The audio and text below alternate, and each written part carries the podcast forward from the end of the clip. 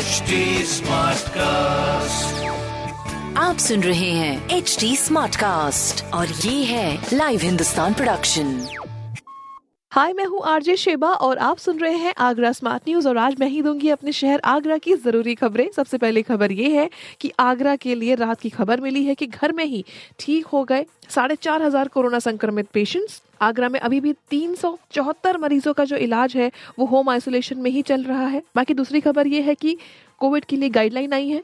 Band बाजे वाले जो हैं, उनके लिए राहत दी गई है। शादी में म्यूजिकल इंस्ट्रूमेंट की धुन सुनी जा सकती है, मगर कुछ नियमों का पालन करना पड़ेगा और इन बैंड बाजे वाले लोगों को भी सौ मेहमानों में शामिल किया जाएगा। सौ लोगों से अधिक की उपस्थिति नहीं होनी चाहिए। इनको मिलाकर और बैंड बाजे वालों की दस से ज़्यादा संख्या नहीं होनी चाहिए।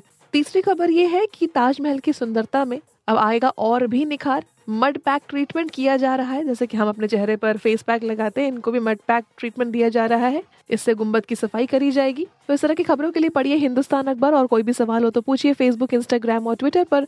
हमारा हैंडल है at the rate H T और इस तरह के पॉडकास्ट सुनने के लिए log on to W W W dot H T Smartcast dot com आप सुन रहे हैं एच डी स्मार्ट कास्ट और ये था live Hindustan production smart Smartcast.